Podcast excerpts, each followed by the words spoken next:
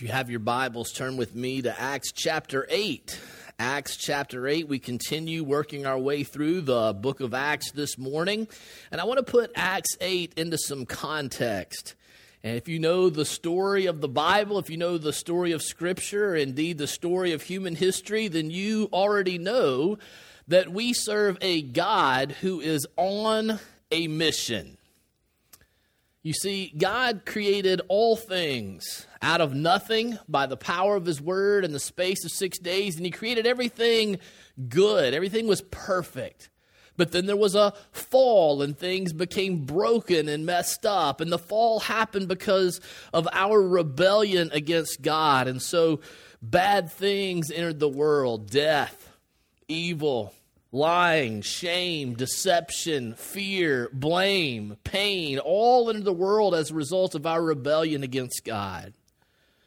But as I said, our God is on a mission. And He is on a, on a mission to redeem what is broken. In fact, our God has promised that He will make all things new. And His redeeming work has been done by Jesus in His life, death, his perfect life, his death, his resurrection, and now his reign in heaven at the right hand of God. And his mission continues now through followers of Jesus, the church. That's us, right? This is our part in the story. This is where we come into the story. Folks ask the question what is the mission of the church? Everybody has, all organizations have a mission statement now, and that's good. We ought to be clear about why we exist. But when it comes time to talk about the mission of the church or to ask what is God's mission for the church, it might be a little clearer to say not that God has a mission for his church, but that God has a church for his mission because he began a mission and then created a group of people to carry it out. That's why we exist, is for the mission of God. And here in Acts 8, we learn a lot about God's mission because it enters a new stage here in Acts chapter 8. If you'll recall back in Acts chapter 1 and verse 8, Jesus has said to his followers, You will be my witnesses, first in Jerusalem, then Judea and Samaria, and to the uttermost parts of the earth. And so far in Acts 1 through 7, they've been his witnesses in Jerusalem. And that's the only place they've been.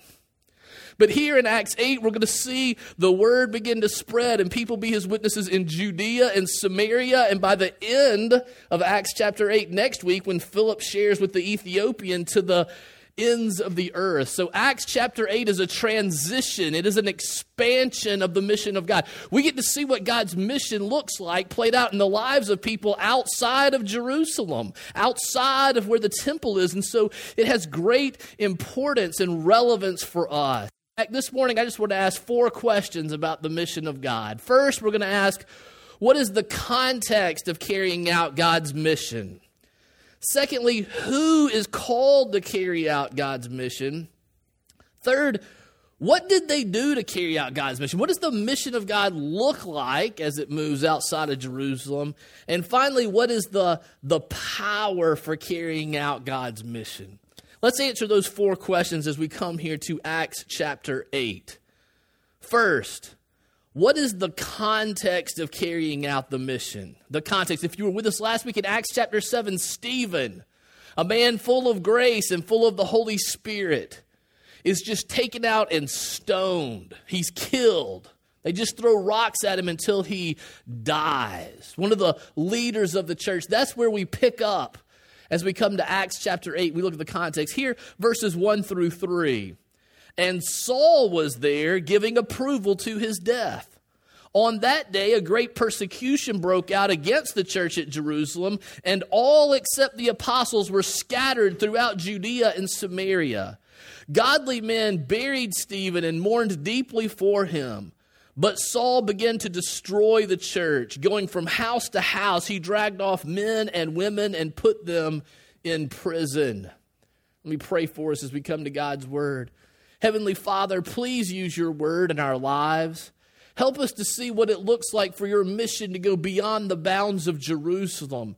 And I pray that you would help us to see that so that we could see more clearly what your mission might look like here in the shoals.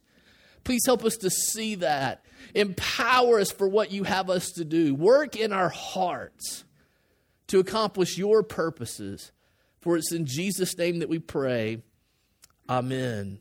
So, what's the context of this expansion of God's mission? Well, it's lost. Stephen just got killed. And then persecution, right? Verse 1 right there says that Saul's there giving approval, and this great persecution broke out against the church. And verse 3 says that he's going, trying to destroy the church, going from house to house, dragging off men and women and putting them in prison.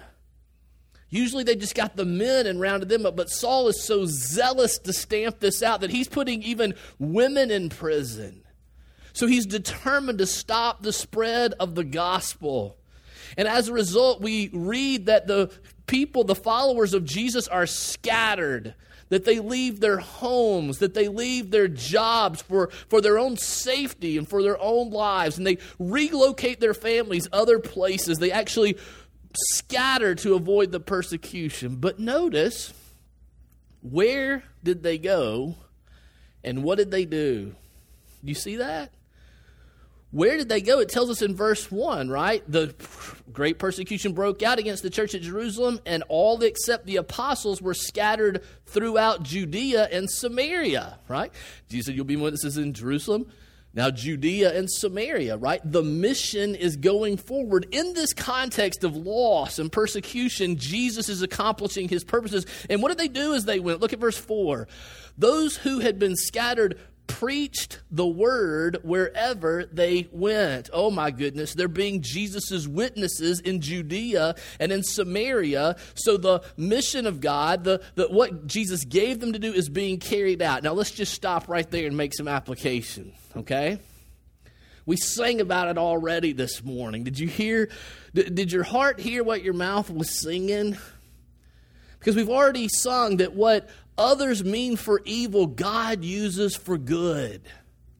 God accomplishes his purposes. He will not be stopped, he will not be thwarted. We see that here where the apostles have been imprisoned and beaten and threatened. Stephen's been taken out and killed. There's this great persecution, house to house, men and women being imprisoned so that they scatter. And the goal is to snuff out the gospel. But the effect is that they are scattered through Judea and Samaria. And the very purpose of Christ himself is being carried out in this context. I hope you see that truth in your own life. I think of verses like Genesis 50 and verse 20, where, where Joseph talks to his brothers that, that what you intended for evil, God uses for good to accomplish the saving of many lives, to accomplish his purposes. Romans 8 28 would be a good place in the New Testament that God uses all things for our good, for the good of those who loved him, that we'd be conformed more to the image of Christ, that we would look more like him. Do you see that in your own life? I don't know what you're facing today, but listen to me. Just because things feel like they're going wrong, just because they're out of your control, listen, God is still in control and He's accomplishing His purposes. I, want you to feel that and to believe that because it's hard to walk by faith and not by sight in the things that we see. Oh, Lord, make this truth real in our hearts. And I want this to be true for us individually. I want it to be true for our church as well. Because as we look at our culture, I think we have to conclude that the culture is not as in favor of the church as it used to be. There's more hostility towards us. They're not going house to house and throwing us in jail. But you know, our 501c3 tax exempt status gets threatened, and, and, we begin to get concerned, and rightfully so. I believe we should be concerned. But I don't want us to be afraid. I don't want us to fear. A lot of times, out of our fear, we begin to do desperate things and to say desperate things. And, and to be honest with you, a lot of times our fear just drives us to be mean to people. And I don't want us to be afraid. In fact, we should have an optimism as, we look at the context in which God breaks through things, new stages, new advancements of his mission, it's oftentimes in the context of persecution. Listen, I'm not saying that it's not hard, it is. But I am telling you that persecution is a context in which the early church thrived. And if you're a student of the history of the church at all, I think you would have to say the church tends to do better in times of opposition and persecution than we deal with success. We've handled success very poorly. If you give us money, if you give us political power, we tend to become a part of the culture around us. I, I worry sometimes because we seem to grieve the loss of being in the majority of our culture. And that is something to grieve that loss because it's very real and it's something that's happened. But some of what we grieve is just a nostalgia for something that's not of God at all. You know, a person can love the United States of America, can respect authority, can stand for the flag, and still, when they die, go to hell for eternity.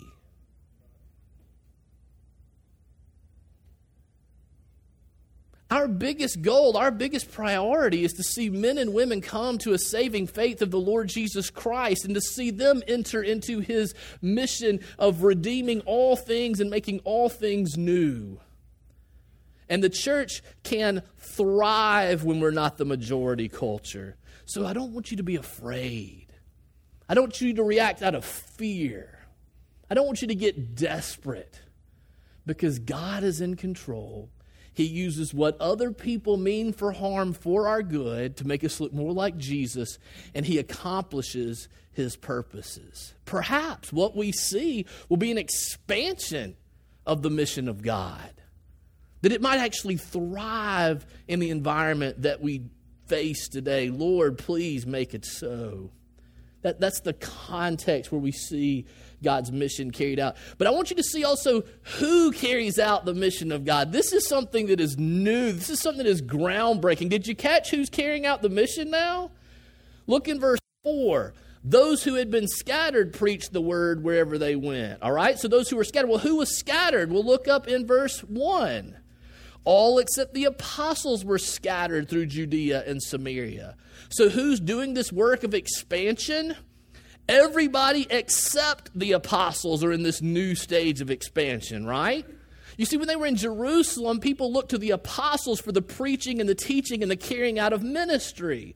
And these people just kind of came to under the ministry of the apostles and they were ministry consumers. They received ministry from the apostles. But now, all these people who have been sitting under apostolic teaching are going out and they're not ministry consumers, they are ministry producers. They are ministering, they are themselves carrying out the mission of God wherever it is that they go. It's what some folks call every member ministry. Everyone is sharing the good news, everyone is active in doing this. You know, I'm sure it was hard for them to leave their homes, to, to leave what was familiar to them and to go to another place. But in that process, as they went, they, they spread the good news of the gospel wherever they went. Perhaps there were natural opportunities to share as people asked them, Why are you showing up here? You live in Jerusalem. Why do you leave your home? Why do And they say, Can I tell you the good news about Jesus? Listen, this is a huge shift in the life of the church. If you read historians, sociologists, they say this is a huge shift because up to this point in all religions, all world religions, the religion was carried out by the priests, by the clergy. If you were a member of that religion, you went to the priests. And, and yes, you brought money or you brought an animal, and there were sacrifices made. You sac- but the priest did it on your behalf. The priest went on your behalf before God or the gods. It was the clergy and the priests who carried out the work of ministry. And for the first time in the history of civilization, there's this religion where every member becomes a minister. The Holy Spirit, God Himself, and the person doesn't invade a temple in Jerusalem, but the curtain is torn and the Holy Spirit of God comes into the lives of His people, giving them gifts. Why? For the building up of the church, to advance the mission, to advance the cause.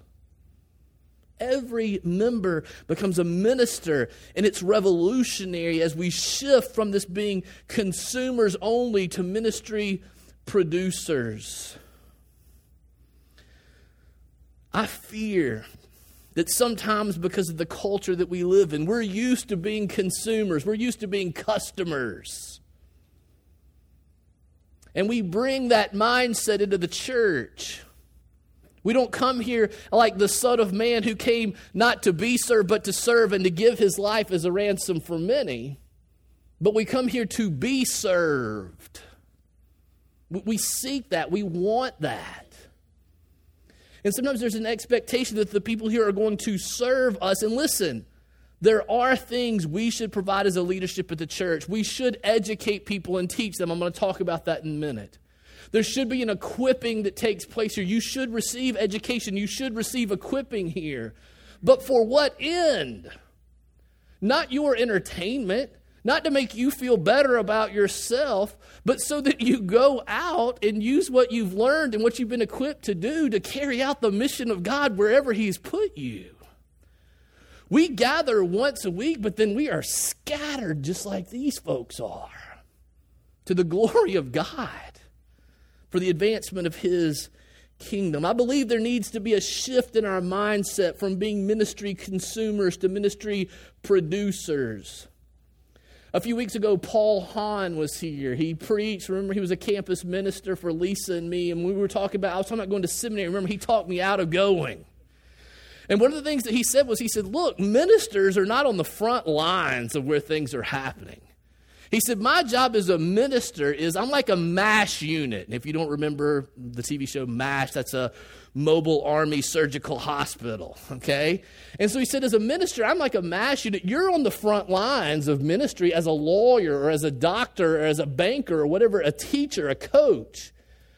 And then when you get beat up by the world, you come back and I patch you up, he said, as a MASH unit. I train you, I feed you to send you back out into the fight at the front lines are where every member of the church ministers. And that ministers, the occupational ministers, are really behind the scenes. I think that's a good picture. And so I begin to think about our church that way. I begin to think about what would that look like in this place. And the image I came up with, still sort of a military image, is to think about and, and I'd encourage you to think about how do you think about the church? Do you think about this church as more like a battleship or more like a cruise ship? You, see, a cruise ship is where people are employed to meet the individual needs and wishes of the customers or the consumers. And the goal is that the customers or the consumers would be happy, that they would be entertained, right? The, the battle is against boredom. And, and so there's pressure to do ever more programs. We can have a social director to do things, to, to make sure that we're, we have our needs and our wishes met. But a battleship is much different, right? A battleship is on a mission, it's a part of a greater mission. And every person on a battleship has a job to do to further the mission. And the leadership on a battleship, they're not there to meet individual wishes and needs.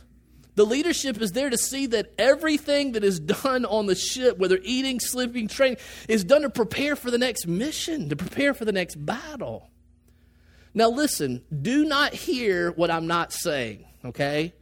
Do not go out of here and say, Oh, I heard him say today that he wants to run the church like a battleship, right? I'm not saying that the church is, is a military organization. That is not what I'm saying. What I am saying is that we need to operate more like a battleship than a cruise ship. I am saying that because I believe that's what we see in God's Word that when the mission goes forth, it's because every member is committed to the mission. One more analogy. If you don't like the military and you can't hear that, you don't like the business and the commercial kinds of things, how about sports and entertainment? What the word is saying here is that you are not part of the audience, right? That, that you're not in the audience, that you're not a spectator, that you're not even a fan of Jesus or of Christianity, that you are a player on the field, that you yourself compete. You come here to be educated, to be equipped, to be encouraged, to be coached. But that your job as a follower of Jesus is to get in the game and to play for His glory and for the advancement of His kingdom. There are so many opportunities to get involved. You heard some today with Common Ground Shoals. I don't know if you know it, but foster parents come here once a week to be trained. That's a ministry that goes on right here in this church. There are other ministries we're involved with, Shoals Save Life. There are people who go to Restoration Ranch from him. We support them uh, as well as a church. As it begins to turn colder, we used to do room at the inn here where folks could come and spend the night when it's so cold outside. But we didn't do that last year because we didn't have the people to run the program. Meanwhile, our city has advanced. Not only is there room at the inn now, but now there's room at the table where there's a meal served in our community every night at 5:30 p.m. at First Presbyterian Church downtown in Florence. Now listen, I don't agree with everything that they believe, but man, I'm glad they're in this community. And I'm glad that they're doing what they're doing. Oh, that people would say that about Redeemer Church as well. That's who is called upon to carry out the mission of God. It's a new shift in philosophy and in thinking in the history of the world. But let me talk about a third thing. What did they do to carry out the mission? What did it look like? Right? What hell, sketch me a little on the back of a napkin sketch. What, what would it look like to carry out God's mission outside of Jerusalem? What did it look like? Well, they seem to focus on three things the word, good deeds in the community, and then community, their community themselves, community as a church. Let's look at those. First, they're very focused on the word. You see that, don't you? Verse 4 those who had been scattered preached the word wherever they went. Verse 5 Philip went down to a city in Samaria and proclaimed Christ. Verse 12, but when they believed Philip as he preached the good news of the kingdom and the name of Jesus, they were baptized, both men and women. Verse 14, when the apostles in Jerusalem heard that Samaria had accepted the word of God. Verse 25, when they had testified and proclaimed the word of the Lord, Peter and John returned to Jerusalem preaching the gospel.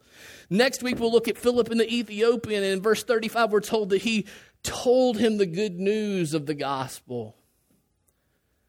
The church is to be focused on the Word of God. There is a content to be embraced. There is a truth to be lived out. There is something to be believed. And that shouldn't be a shock to us, right?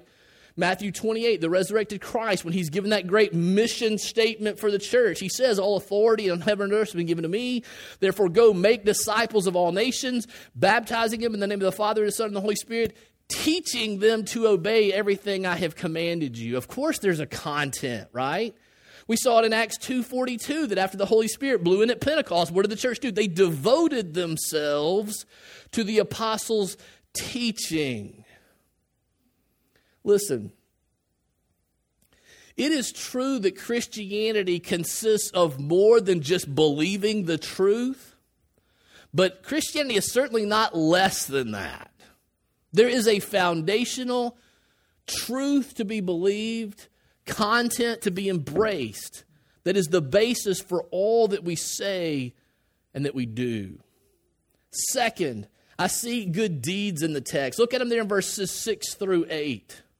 When the crowds heard Philip, because he's proclaiming Christ, and saw the miraculous signs he did, they all paid attention to what he said with shrieks.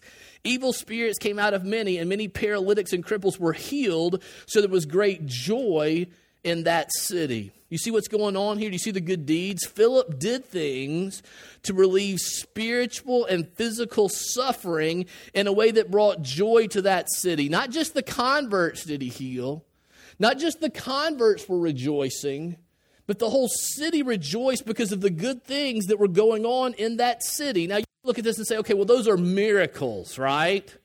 We can't do miracles. Well, yes, God did do some amazing things through Philip because this was a unique, groundbreaking situation. And to authenticate his message, God did some amazing things through him. And I cannot promise a repeat performance of those things. But listen, the principle remains true we still, what mission looks like in the world is to relieve the spiritual and physical suffering in a way that brings joy, in our case, to the shoals. And listen, I'm going to go further. Sometimes that includes miraculous things that happen.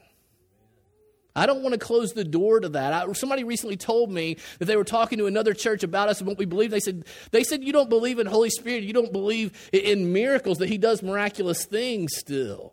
I was like, What? Who told you that?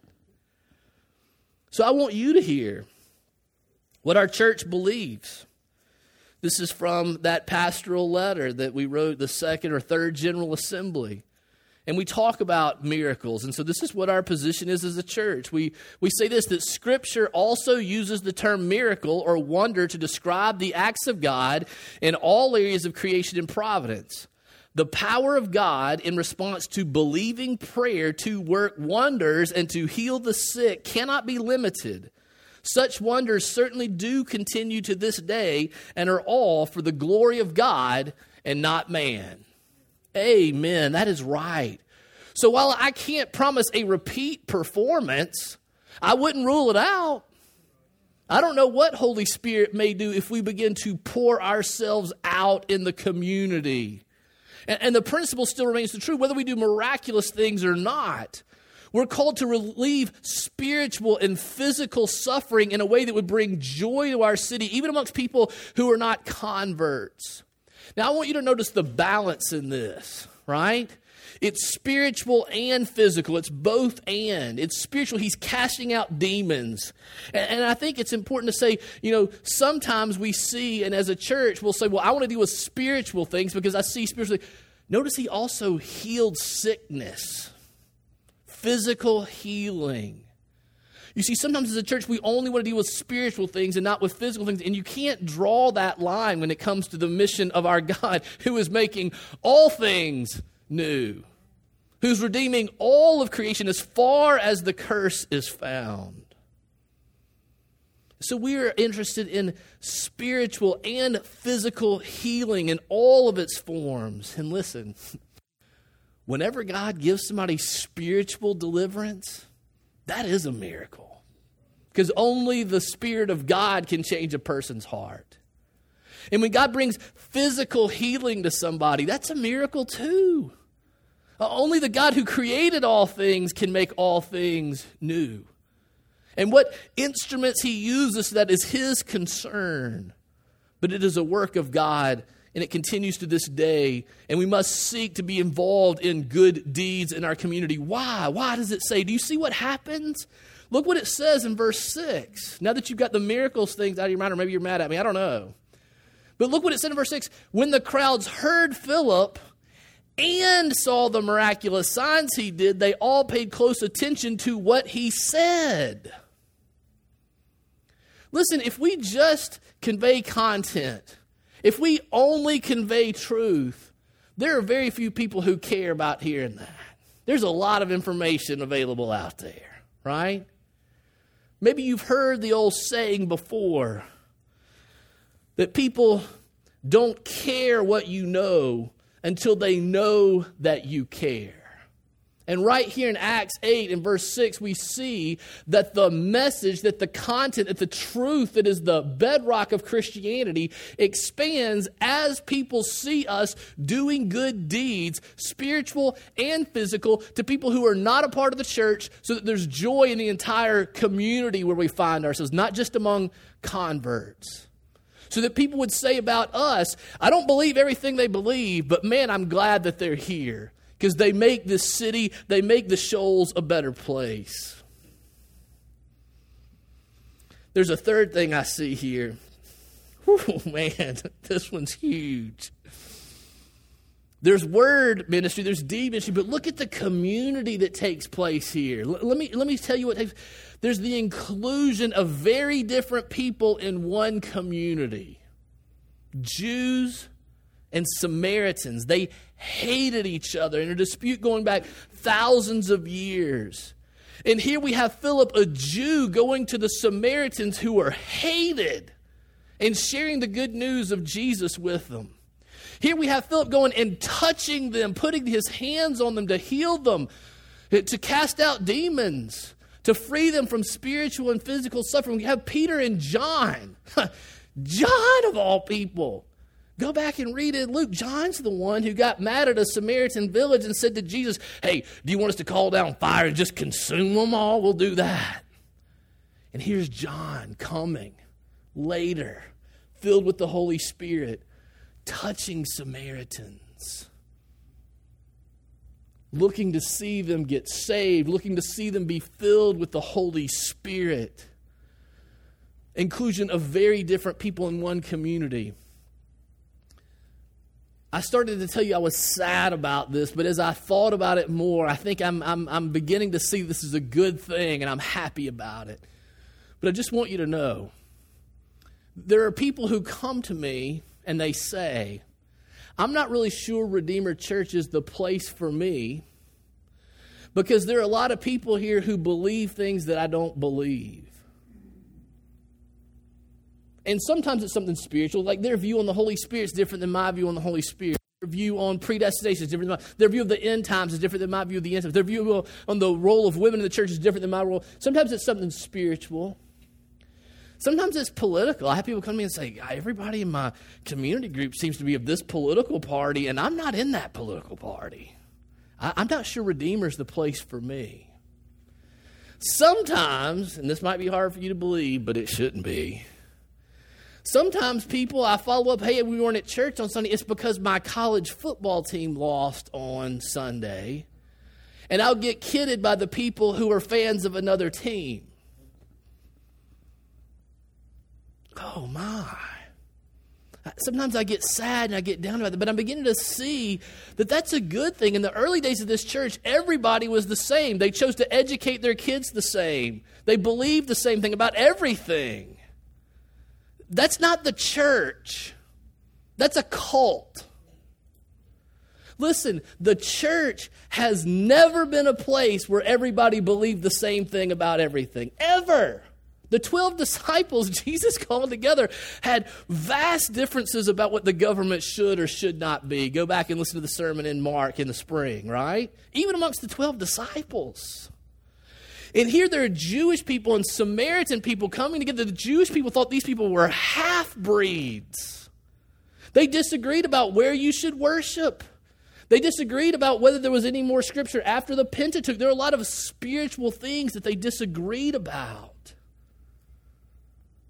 But listen, the, one of the biggest things about this story that we miss because we don't know the context is the importance not just of sharing the gospel that we've talked about, the importance of the acceptance of the gospel of the Samaritans, which is really important. But one of the biggest things is the acceptance of the Samaritans by the church in Jerusalem. That is huge. That people who are very different, who have different ideas about how to live life, would come together in one group, would all be followers of Jesus. They didn't agree with each other on everything, but they agreed on the most important things. That's what the church is. Look at the skepticism in verses 14 to 17. When the apostles in Jerusalem heard that Samaria had accepted the word of God, oh, not the dreaded Samaritans, how could they become Christians, right? When they heard they accepted, they sent Peter and John to them. When they arrived, they prayed for them that they might receive the Holy Spirit because the Holy Spirit had not come upon any of them. They had simply been baptized into the name of the Lord Jesus. Then Peter and John placed their hands on them and they received the Holy Spirit. Whoa, what's going on there? Right? I'm not sure that fits with my theology of what the Spirit does. we just talked about that a second ago, right? It's a tough passage, right? Uh, Howard Marshall, one of my favorite commentators, says right here on verse 15 this is perhaps the most extraordinary statement in the book of Acts. that these people believed and were baptized, but they had not yet received the Holy Spirit. What's going on there? That doesn't fit my theological category. That doesn't fit my box, right? Listen, usually the Holy Spirit comes at the time of conversion.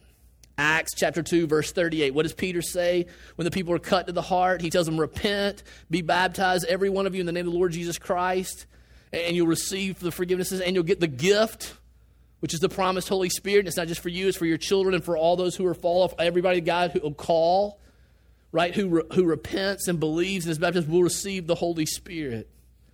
That's what we've learned so far in Acts. I think of, if you look at the story after this, when Peter goes to Cornelius' house, Peter's just preaching, and the Holy Spirit falls before it even says that they believe and are baptized. That's Acts 10. Look down around verse 44.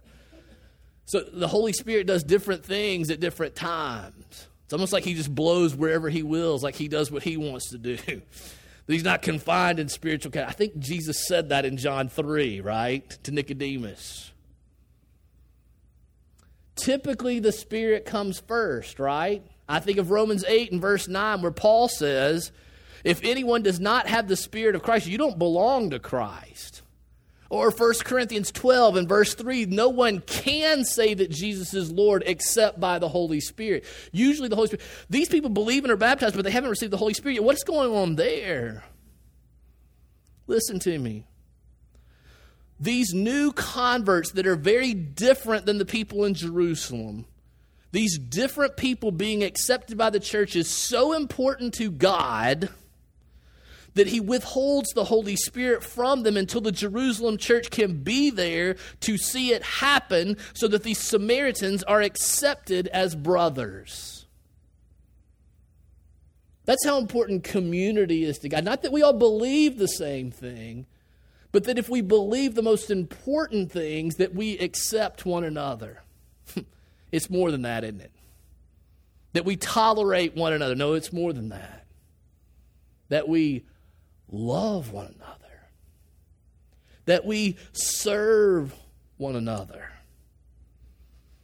Their common faith in Jesus overcame centuries of hostility between Jews and Samaritans. And listen, that can happen today. If, our community began to look at this place and they saw white people and black people and Asian people and Hispanic people all together, people say, mm, something is, is going on there. Because that just doesn't just happen automatically, right? If people see rich folks and poor people with different socioeconomic groups, Democrats and Republicans, Alabama fans and Auburn fans all together. They begin to ask questions. They begin to get curious. What if next week for trunk or treat, just imagine that we all gather here, we invite our friends, there are all different kinds of people here, that every member is seeing ourselves as a minister, that we're loving one another and serving one different kinds of people are all here gather people who don't agree with you politically or who cheer for a different college team and we take pictures and we post them online. Imagine somebody whose their community is an online community, which, by the way, is no real community at all, right? And they're online looking at community because they're longing for community. And they see online pictures of this community where there are very different people who come together in one community that love one another, that serve one another, that love one another's children that serve one another's children. People begin to ask questions. What's going on there? How do they do that? How do different people come together and it not just be tolerance, but it's love for one another? It's serving one another. How does that happen? It's the fourth question here, right? What's the power for carrying out God's mission? How does it happen? Where do we get the power to do that? As Jeremy prayed, some of these people I don't even like. I don't want to serve them and be around them. How does that happen? Look at verses 18 to 21. Simon the magician has made a profession of faith and been baptized. And now he sees Peter and John laying hands on people and they're getting the Holy Spirit. And this is what happens. Verse 18 When Simon, that's Simon the magician, not Simon Peter, when Simon the magician saw the Spirit was given at the laying on of the apostles' hands, he offered them money and said, Give me also this ability so that everyone on whom I lay my hands may receive the Holy Spirit. Peter answered him, May your money perish with you. Now, you need to understand that's a nice translation, okay? The scripture is being nice right The NIV is being nice. May your money perish with you. Do you know what Peter says? Do you know what Peter looks at him and says? To hell with you and your money. I asked Jeremy Terry if I could say, I said, Can I say to hell with you and your money in a sermon? He says, If it's what God says is worth, you better say it, right? That's harsh. To hell with you and your money. What does he say? Because you thought you could buy what? The gift of God with money. Look at verse 21. You have no part or share in this ministry because your heart is not right with God. Listen to me. You can be a professing believer who's been baptized, and if your heart is not right with God, then you have no part in the ministry. Think of the assumption behind that. The assumption is every member is involved in ministry. That was point number two, right? But when our hearts are not right with God, we're taken out of the game. We're taken out of the mission. We're taken off the field. And what is it that we have to get back to? What is the empowerment? He says, It's because you thought you could buy the gift of God with money. What is the gift of God? It's the Holy Spirit. Amen. Acts 1 and verse 4, Jesus said, Listen, I got this mission for you, but wait, wait in Jerusalem. There's a whole point in that first sermon on wait, right? Wait in Jerusalem until what? Until you receive the gift that was promised by my Father. You were baptized with water, but you're going to be baptized by the Spirit, Acts 1 and verse 4. Peter, we've already said in Acts 2 and verse 38 says, says what? Repent, be baptized, every one of you, and you'll receive the gift, the promised Holy Spirit, right? Luke 11, earlier, Jesus has said, Look, if you who are evil know how to give good gifts to your kids, how much more will the Father who knows how to give you, give you the Spirit to those who ask? The gift is the Spirit. It's the Holy Spirit who convicts us of sin, and conviction is a gift, even though it feels yucky. It means that I can see what I'm doing wrong and I can turn from those things. It's the Holy Spirit who grants us faith. That's a gift from God, Ephesians 2 8 right?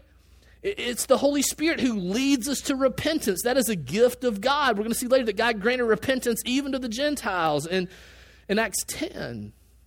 Our salvation, which comes by the Holy Spirit, comes from the Spirit applying the finished work of Christ on the cross. That is a gift from God. And it can't be bought, and it can't be earned. You see, we don't get our wisdom and our righteousness and our holiness together and then give that to God so he will save us. 1 Corinthians 1:30 says that Jesus is our wisdom, that Jesus is our righteousness, that Jesus is our holiness, that Jesus is all those things for us. And that's why in verse 5 Philip proclaims what? Christ. Cuz he's all those things for us. Listen, when we think we can earn our salvation and we think we're doing a pretty good job, that's when we get prideful. That's what leads to the superiority that we think we have over other people. But when we see that salvation is the gift of God, given by His grace alone, that even the faith I have is a gift from God, that this is all of God, that He's the author and perfecter of our faith, then we can begin to have a confident humility we can have a confident humility that God uses what others mean for evil for our good and for the advancement of his kingdom. It means we can have a confident humility that God uses us, broken and messed up people, to carry out his mission. It means we can have a confident humility that as we focus on the word, and as we reach out doing good deeds, pushing back the effects of the fall, both spiritually and physically, and as we value a community, Not where we all believe the same things, but where we all believe the same thing about the most important thing. And we begin to have a love for one another despite our differences. And we see his kingdom advance. May God do that in this place. Show us that everything that we have is a gift from him. Take away our pride. Grow love in us, which comes by his Spirit. Oh, Lord, please do it. Let's pray and ask him. Heavenly Father, only you can do this. There is no leadership team good enough to pull it off. There's no group of people who are smart enough and capable enough. Only you, working by your Spirit, can do this work in this place. And we as your people, I just pray that you would that you would empty us of ourselves and that you would fill us by your spirit so that we would be a people who are on a mission, on your mission. For it's in Jesus' name that we pray. Amen. to stand and sing, I surrender all.